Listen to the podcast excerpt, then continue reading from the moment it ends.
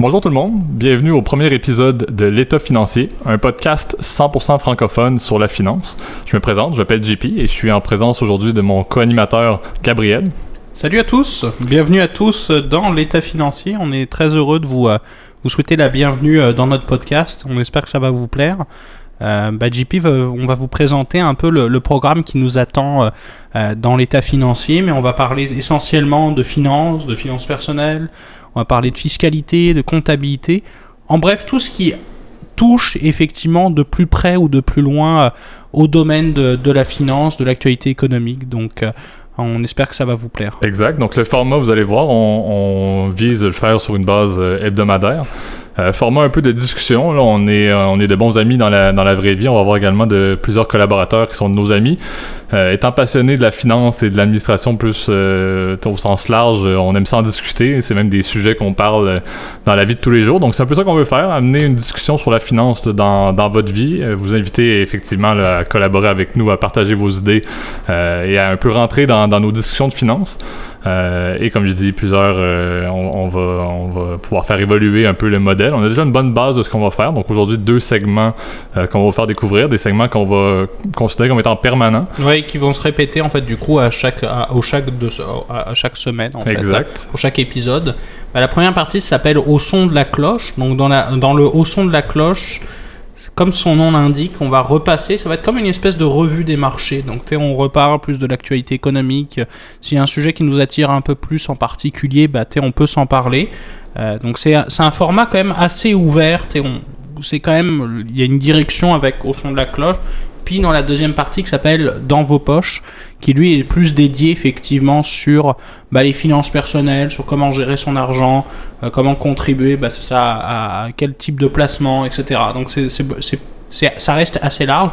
On compte rajouter après dans certains épisodes, jamais on a un invité ou par exemple quelqu'un qui souhaite participer aussi euh, dans l'émission, bah, on pourra rajouter effectivement euh, des contenus supplémentaires avec par exemple une, une troisième partie pour, pour l'épisode d'aujourd'hui, on va se contenter plutôt de deux pour le moment.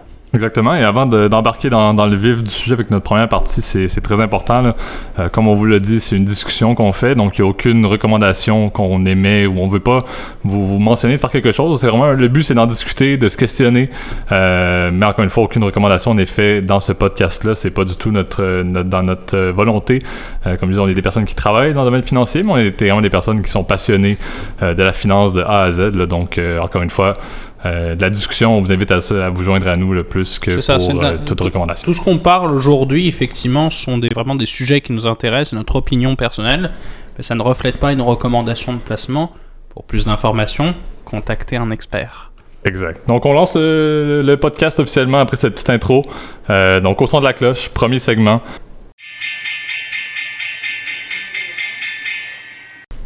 Donc voilà, le sujet d'aujourd'hui, pour au son de la cloche, c'est euh, un petit peu d'actualité. On en parle, on en parle depuis les derniers mois. C'est un peu l'impact qu'a eu toute la, pandémie du coronavirus sur les marchés.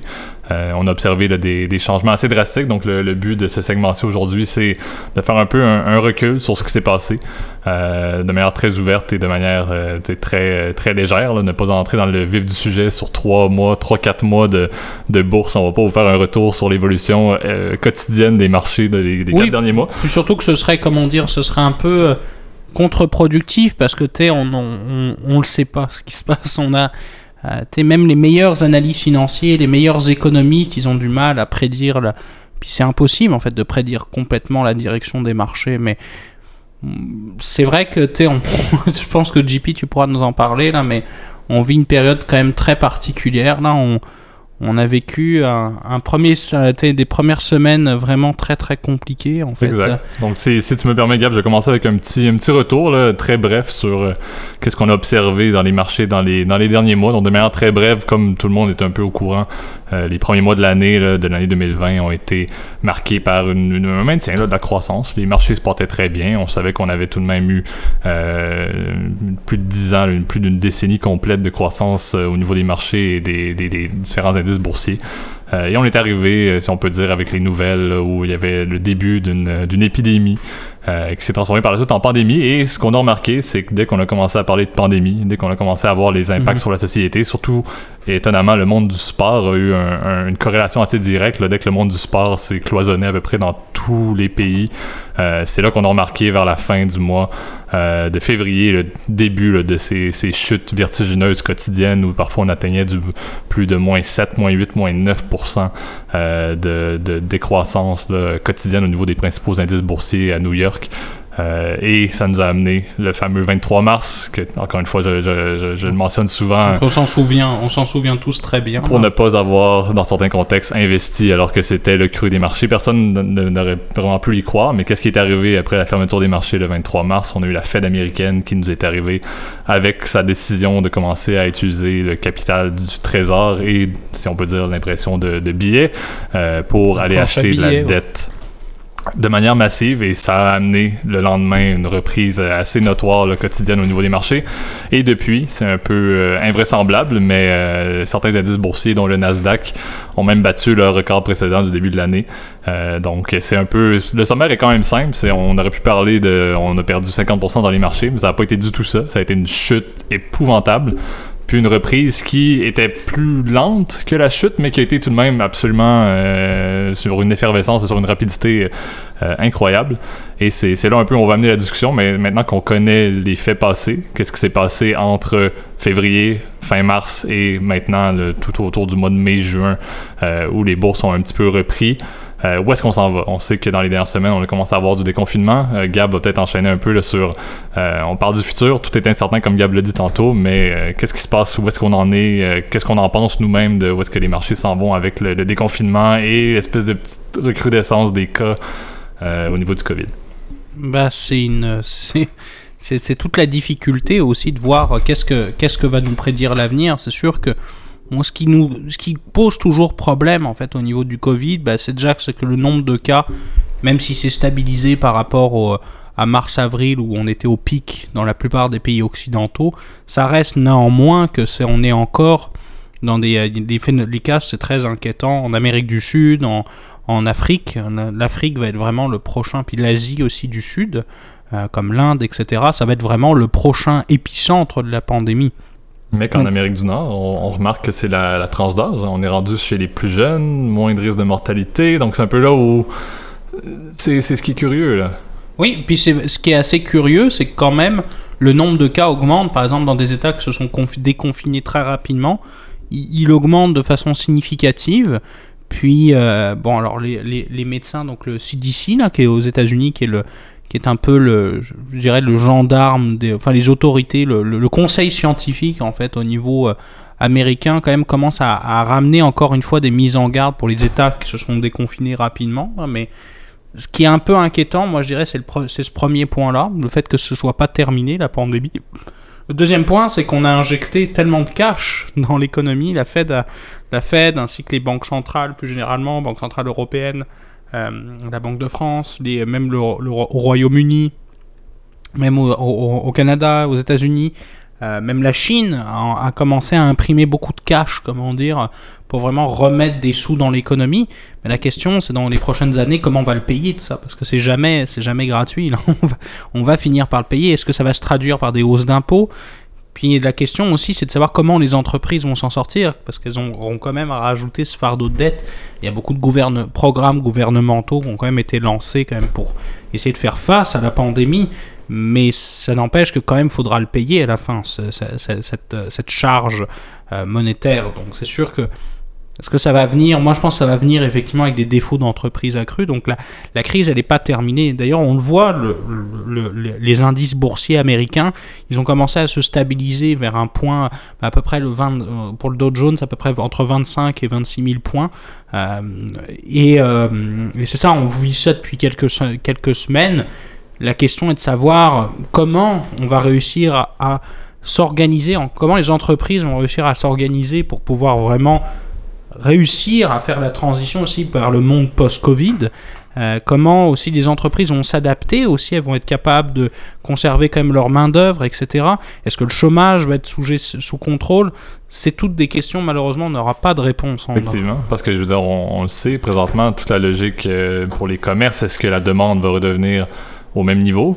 Présentement, on, avait beaucoup d'espoir, mais on remarque assez drastiquement que c'est plus la même chose au niveau des commerces. C'est pas la même chose que de consommer présentement euh, au niveau des différents achats sur place. Les achats en ligne sont toujours aussi euh, adéquats, mais est-ce que le commerce va toujours exister dans, le même euh, dans le même sens? Puis également autant au niveau du service que des emplois. Est-ce que le monde va vouloir retourner? Est-ce que les compagnies vont avoir la capacité de créer l'emploi est-ce que les personnes, avec le fait que plusieurs programmes gouvernementaux euh, internationaux ont été maintenus euh, en place pour encore quelques mois, alors que là, les emplois commencent à, se recréer, est-ce que les personnes vont avoir la volonté de retourner sur le marché du travail malgré le fait que le risque n'est pas terminé, malgré le fait qu'aucun poste n'est encore garanti?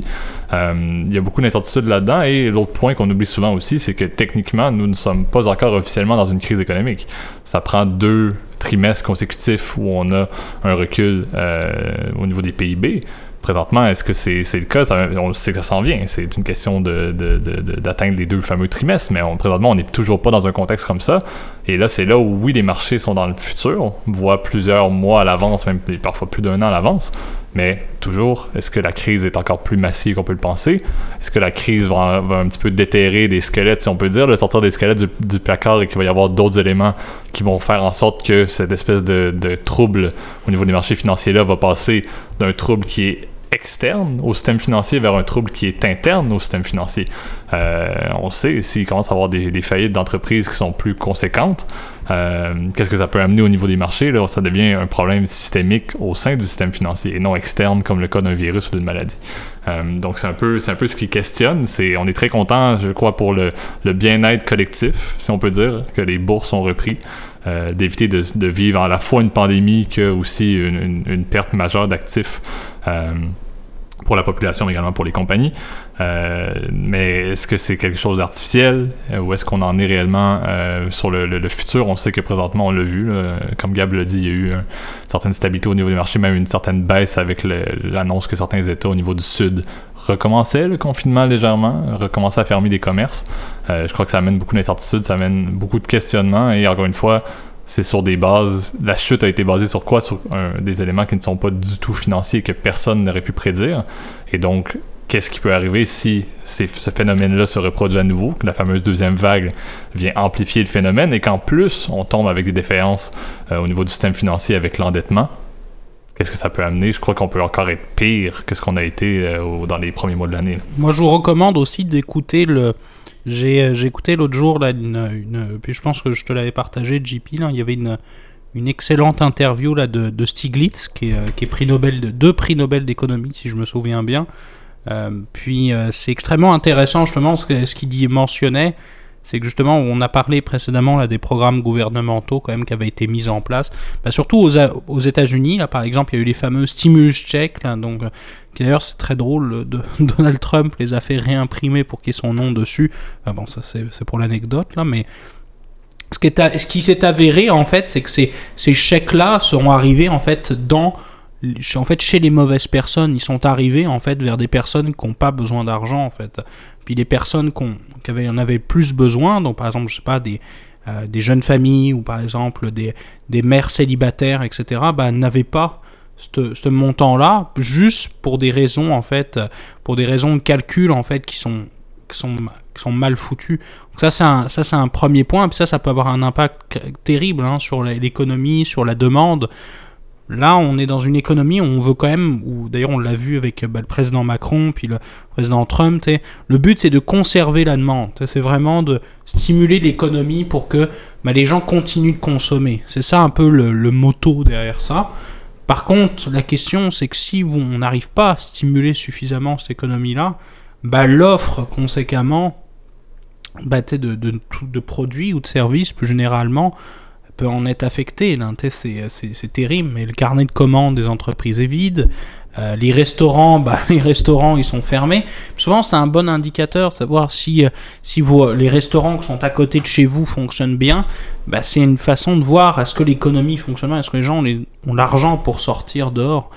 La mention que l'économie était mise en pause durant la pandémie était vraie, ou si on tombe réellement dans un contexte où ce n'était pas simplement une pause de l'économie, mais vraiment une dégradation de l'économie. Ouais, puis euh, c'est vrai que ce que disait en tout cas Stiglitz, c'est que quand même ça n'a pas été. Euh, la plupart des gouvernements ont quand même pas très bien géré. En fait, ils ont plutôt bien géré dans le sens où ils ont évité la catastrophe, la bombe économique qu'aurait pu, euh, qu'aurait pu se passer. Hein, fondamentalement, en ce moment, par rapport au rendement boursier, on, on est, comment dire, c'est moins catastrophique là que, que, que, que ce qui s'est fait, en tout cas, que ce qui s'est fait avant, euh, euh, par exemple, la crise de 2008, qui fondamentalement était une crise économique et financière, euh, et non une crise bah, de sanitaire, etc.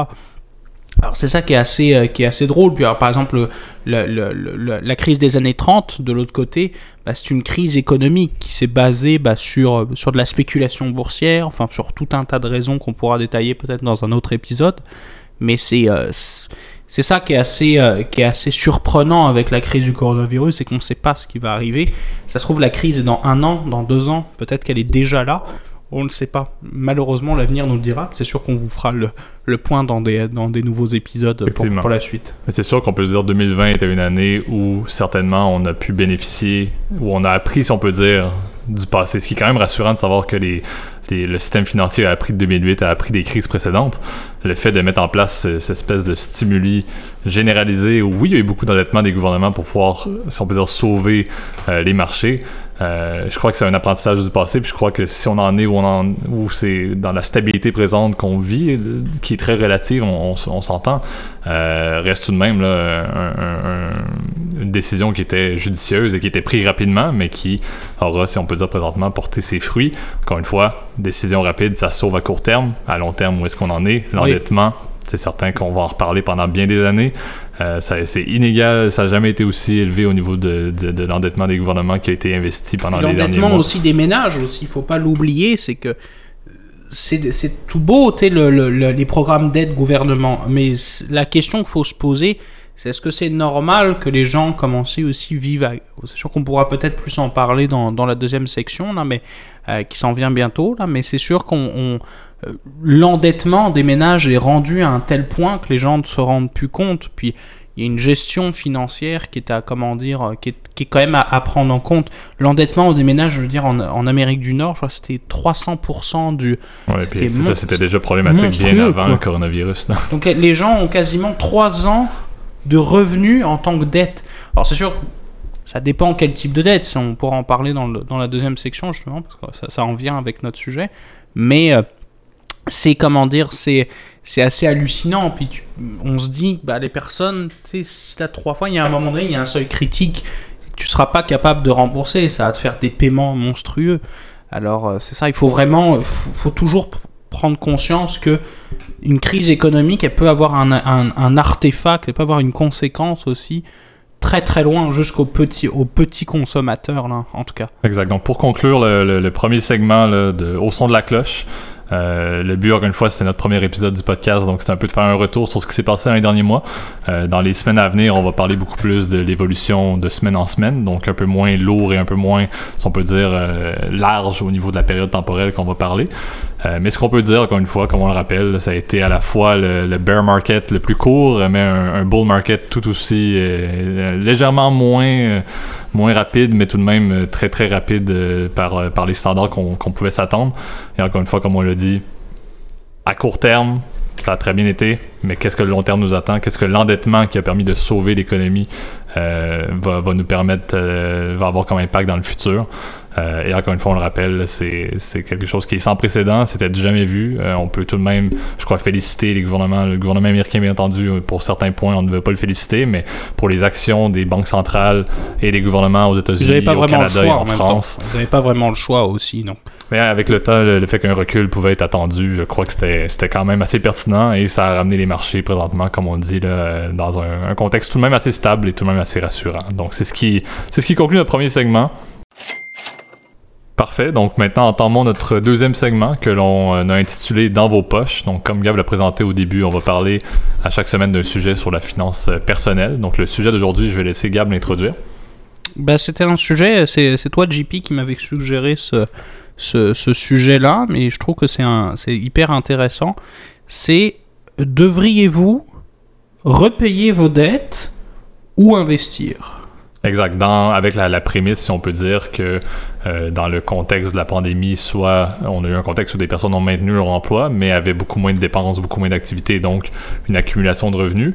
Et également pour les personnes qui étaient dans des pays qui bénéficiaient d'un programme où le gouvernement euh, redonnait des fonds en, en, remplacement, si on peut dire, de revenus pour suite à des pertes d'emploi, euh, et que ces personnes-là étaient capables de, dégager un certain surplus à chaque mois, là, malgré le fait qu'ils avaient peut-être une rémunération un peu plus basse, euh, mais qu'encore une fois, avec le fait que les dépenses étaient plus basses, que les activités étaient moindres, euh, qu'il y avait aussi une petite création d'un surplus de capital par rapport à ce qu'on connaît dans notre vie euh, habituelle. C'est vrai que de ces derniers temps, effectivement, peut-être que ceux, en tout cas, qui sont concernés, c'est sûr, si vous avez perdu votre emploi, vous n'avez pas de revenus, bon bah, je pense que cette chronique-là, ça vous intéressera pas, puis c'est tout à fait euh, compréhensible. Hein.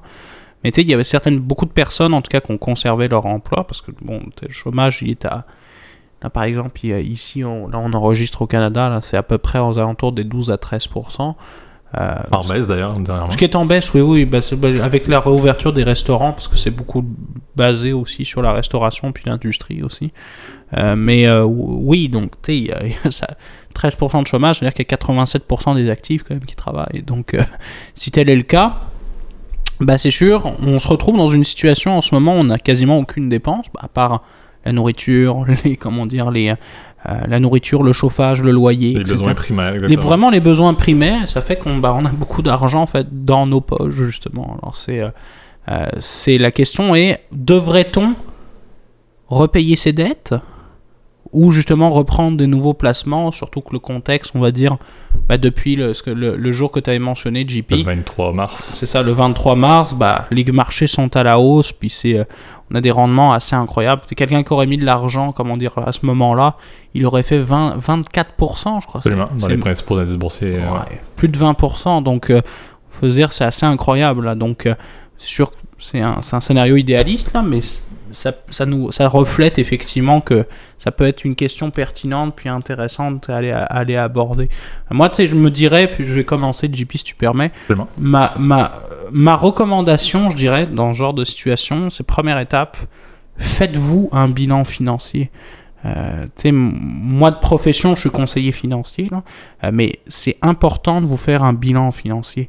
bilan financier, c'est de faire un sommaire de vos actifs et de vos passifs, c'est-à-dire ce que vous avez moins ce que vous devez.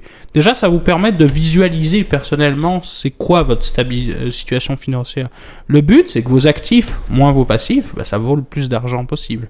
Euh, c'est ce qu'on appelle la valeur nette. Donc ça, c'est le plus important. Côté passif, vous évaluez ça déjà dans un premier temps. Vous regardez c'est quoi le coût de votre passif? C'est quoi le taux d'intérêt qui est associé à chacune de vos dettes? Il faut regarder aussi l'impact fiscal, parce que souvent, tout dépendamment du pays où vous vous trouvez, certaines dettes, certains intérêts souvent sont déductibles d'impôts. Par exemple, si vous avez de l'immobilier locatif, l'intérêt est déductible d'impôts. Aux États-Unis, par exemple, même le, prêt, les intérêts de votre prêt immobilier, par exemple, sont déductibles d'impôts, euh, que ce soit que ce soit pour vous ou pour des locataires. Donc c'est important. Moi, je regarderai ça c'est sûr qu'il faut avoir une attention particulière sur les dettes à taux d'intérêt élevé. Les dettes de consommation, euh, etc., souvent viennent avec un taux d'intérêt élevé. Euh, donc faut faire attention. Côté, euh, actif, tu peux passer JP si tu le souhaites. Effectivement, en fait, quand, quand, Gab parlait des, des, dettes avec taux d'intérêt élevé, on s'entend qu'on a tous en tête la, principale, la fameuse carte de crédit.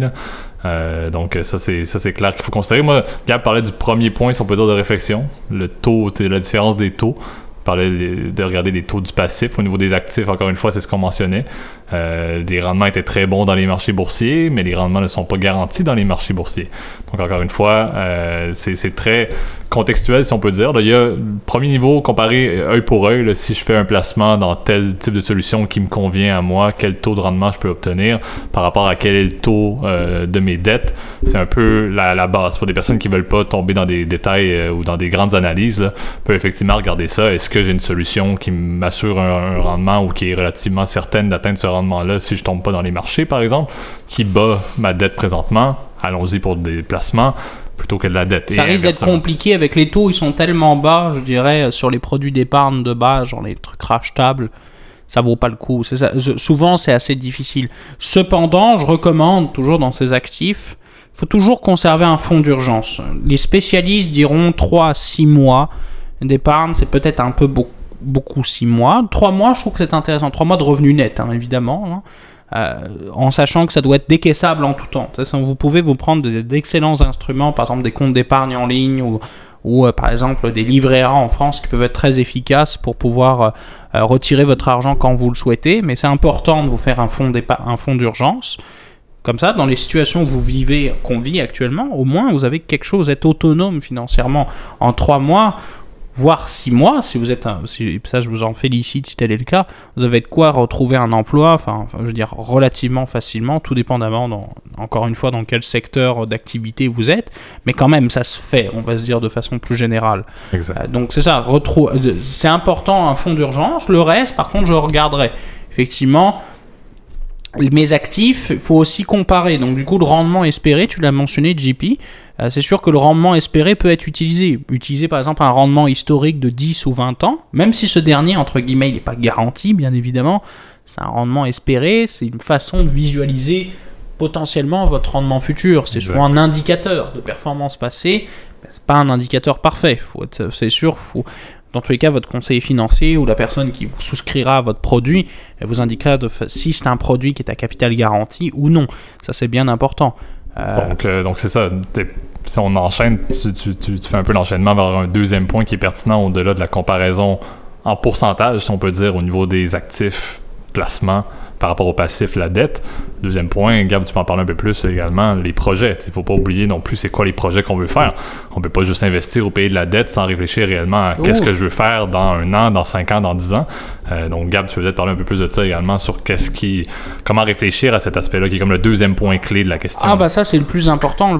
C'est toujours à mettre en relation évidemment une recommandation de placement. euh, elle est toujours à mettre en relation avec vos objectifs financiers. Si le but de votre placement est que ce soit décaissable rapidement, ben vous le mettez effectivement dans un produit d'épargne rachetable. Si c'est pour du long terme, ben vous, pouvez, vous pouvez prendre un peu plus de risques parce que la performance sur le long terme peut-être compensera, je dirais, le fait que bah, votre argent ne sera pas immobilisé à 1% pendant, euh, pendant 50. Et si par exemple on est sur 5 ans, vous allez chercher 4, 4,5% par année, c'est déjà un bon début. Je trouve que c'est déjà très très bien. Euh, donc c'est important aussi de vous faire un profil financier, un profil d'investisseur avec un pourcentage, en tout cas si vous êtes un investisseur traditionnel, entre actions et obligations. Vous pouvez diversifier si vous êtes quelqu'un qui a un peu plus d'actifs avec de l'immobilier par exemple. C'est sûr qu'encore une fois, ça, c'est à mettre en relation. On appelle ça une tolérance au risque, puis un objectif, un horizon de placement. Ça c'est très important à définir. Puis effectivement, c'est à mettre en relation. Pour revenir plus sur le sujet, c'est important aussi dans les côtés passifs, on a parlé un peu de savoir comparer le coût de votre passif puis le rendement espéré de votre actif.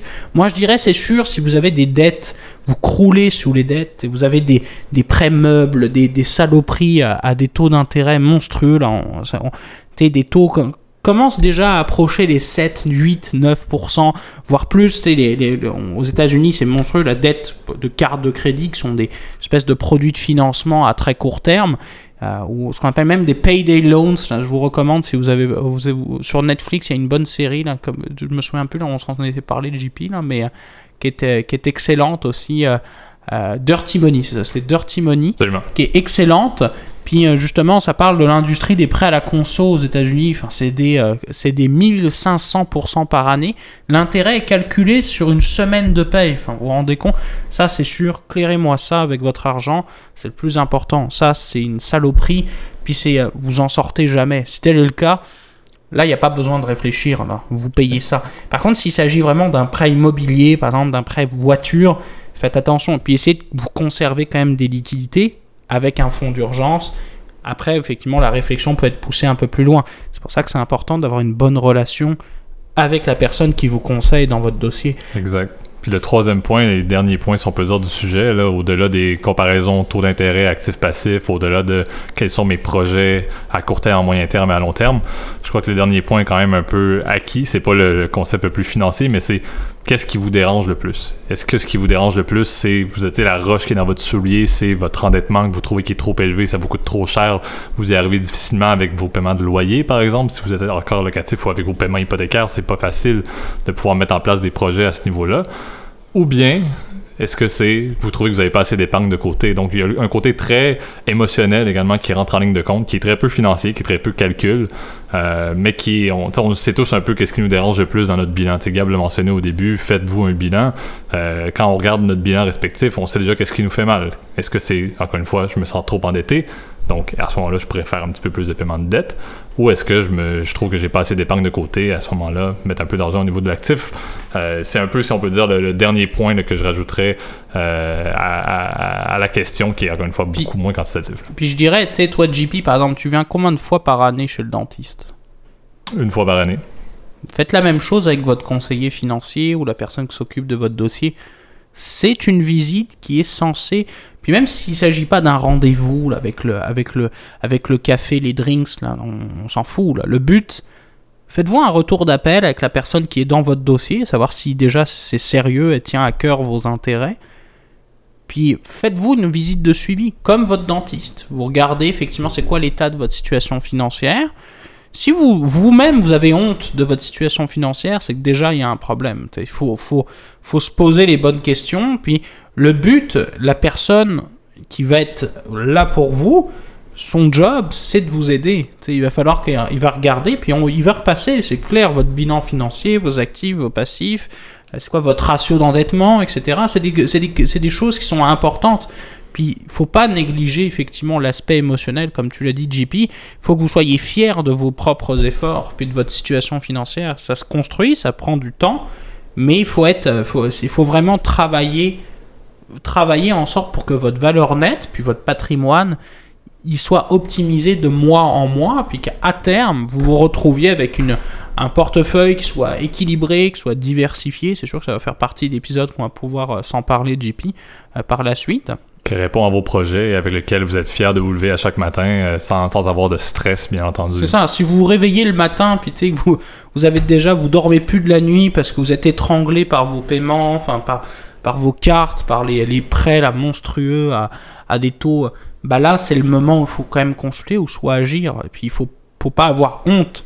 Le but c'est de travailler. Là, moi je, vous recommande d'ailleurs si vous êtes dans l'univers podcast, il y a l'excellent podcast de Dave Ramsey, c'est en anglais malheureusement, euh, qui est excellent. Puis justement ce gars-là, lui c'est un ancien failli, il a fait faillite, puis vous donne d'excellents conseils pour un public anglophone. C'est d'où l'intérêt justement de l'état financier, c'est de, vous apprendre des concepts qui sont, qui sont très peu présents justement sur la planète francophone, mais justement de pouvoir vous parler de concepts financiers simples à complexes, mais d'une façon, euh, façon interactive, puis d'une façon aussi simplifiée pour, euh, pour tout le monde. Donc, n'hésitez euh, pas, c'est ça, comment dire, à, à vous renseigner. Puis, euh, si jamais d'ailleurs vous avez des questions, n'hésitez pas aussi à nous les poser aussi dans les commentaires de, YouTube. On, on, va être aussi disponible sur toutes les plateformes de podcast, là, donc euh, Apple Podcast, Spotify. Je sais que Google Podcast va, on va l'avoir la semaine prochaine aussi. Euh, donc, n'hésitez pas. Puis, ça va nous faire plaisir de pouvoir aller rediscuter ça avec absolument, vous. Absolument. Donc, pour conclure le deuxième segment dans vos poches. Euh, puis vous allez voir, ça va promettre un petit peu la conclusion de la, majorité des questions qu'on va soulever dans ce segment-là. Euh, est-ce qu'il y a une réponse euh, unique à la question qu'on a posée? Absolument pas. Puis c'est un peu ça le but. On l'a mentionné au début, on veut vous amener dans la réflexion. présentement, dans la question initiale de savoir est-ce que ça vaut la peine avec le, le surplus d'actifs, le, surplus de liquidité que j'ai de contribuer dans des placements, donc d'investir ou bien de payer des dettes, il n'y a pas de bonne réponse. C'est chacun pour soi un petit peu, mais c'est le but, encore une fois, d'aujourd'hui, c'était de, de, vous amener à y réfléchir. Puis Gab l'a mentionné, c'est sûr que de demander des avis à des professionnels, moi je dis souvent même, c'est ce que je fais personnellement, lisez également. on parle, euh, on a souvent des journaux qu'on parle ensemble, il y a les affaires qu'on utilise souvent euh, au, Québec et dans la... Il y a des échos en France qui est un, quand même un, plutôt un bon journal, mais puis un point que je, je veux souligner avant qu'on se quitte, N'hésitez pas à demander aussi à, des personnes peut-être qui s'y connaissent mieux. Bon, je vous ai parlé de votre conseiller financier, mais ça peut être n'importe. Ça peut être l'opinion, c'est bête, mais de votre grand-mère aussi. des proches, absolument. Des proches, c'est toujours bon. Si, si vous-même vous avez honte de parler de ça, ça veut dire qu'il y a de l'action à faire. puis c'est jamais trop tard. Il faut se lancer et puis comment dire d'agir en conséquence afin que encore une fois votre patrimoine vous le travaillez et puis vous êtes capable effectivement euh, de pouvoir progresser. Euh. on y va étape par étape, puis à la fin, euh, je suis sûr que vous allez être fier effectivement. Donc pour répondre, donc effectivement comme on s'était dit à la question, il n'y a pas de réponse toute simple. Hein. C'est juste, faut juste avoir, il y a du bon sens, mais il y a aussi de la réflexion de savoir qu'est-ce qui est mieux pour moi, pour ma sécurité personnelle, qu'est-ce qui est mieux pour en termes financiers. Ça, je vous laisse à comment dire à, aller regarder ça. Exact. Donc, c'est ce qui, c'est ce qui conclut euh, ce premier épisode du podcast. On, espère que vous avez apprécié. Euh, vous n'allez pas avoir euh, trop trop de temps avant de nous entendre. Déjà dans une semaine, on va, on va présenter notre deuxième podcast. Euh, encore une fois, comme Gab l'a dit, n'hésitez pas à, partager euh, ce qu'on euh, publie, à poser des questions. encore une fois, le but, c'est un petit peu ça. C'est une discussion interactive qu'on fait. C'est quelque chose qu'on faisait déjà à la base, avant même dans des quand on allait quand on, faisait des activités ou des soirées entre amis. le but maintenant, c'est de, de vous inclure là-dedans. Donc, merci beaucoup, Gabriel, pour, pour ta présence. Merci, JP, puis bonne semaine à tous. Bonne semaine à tous. Bye bye.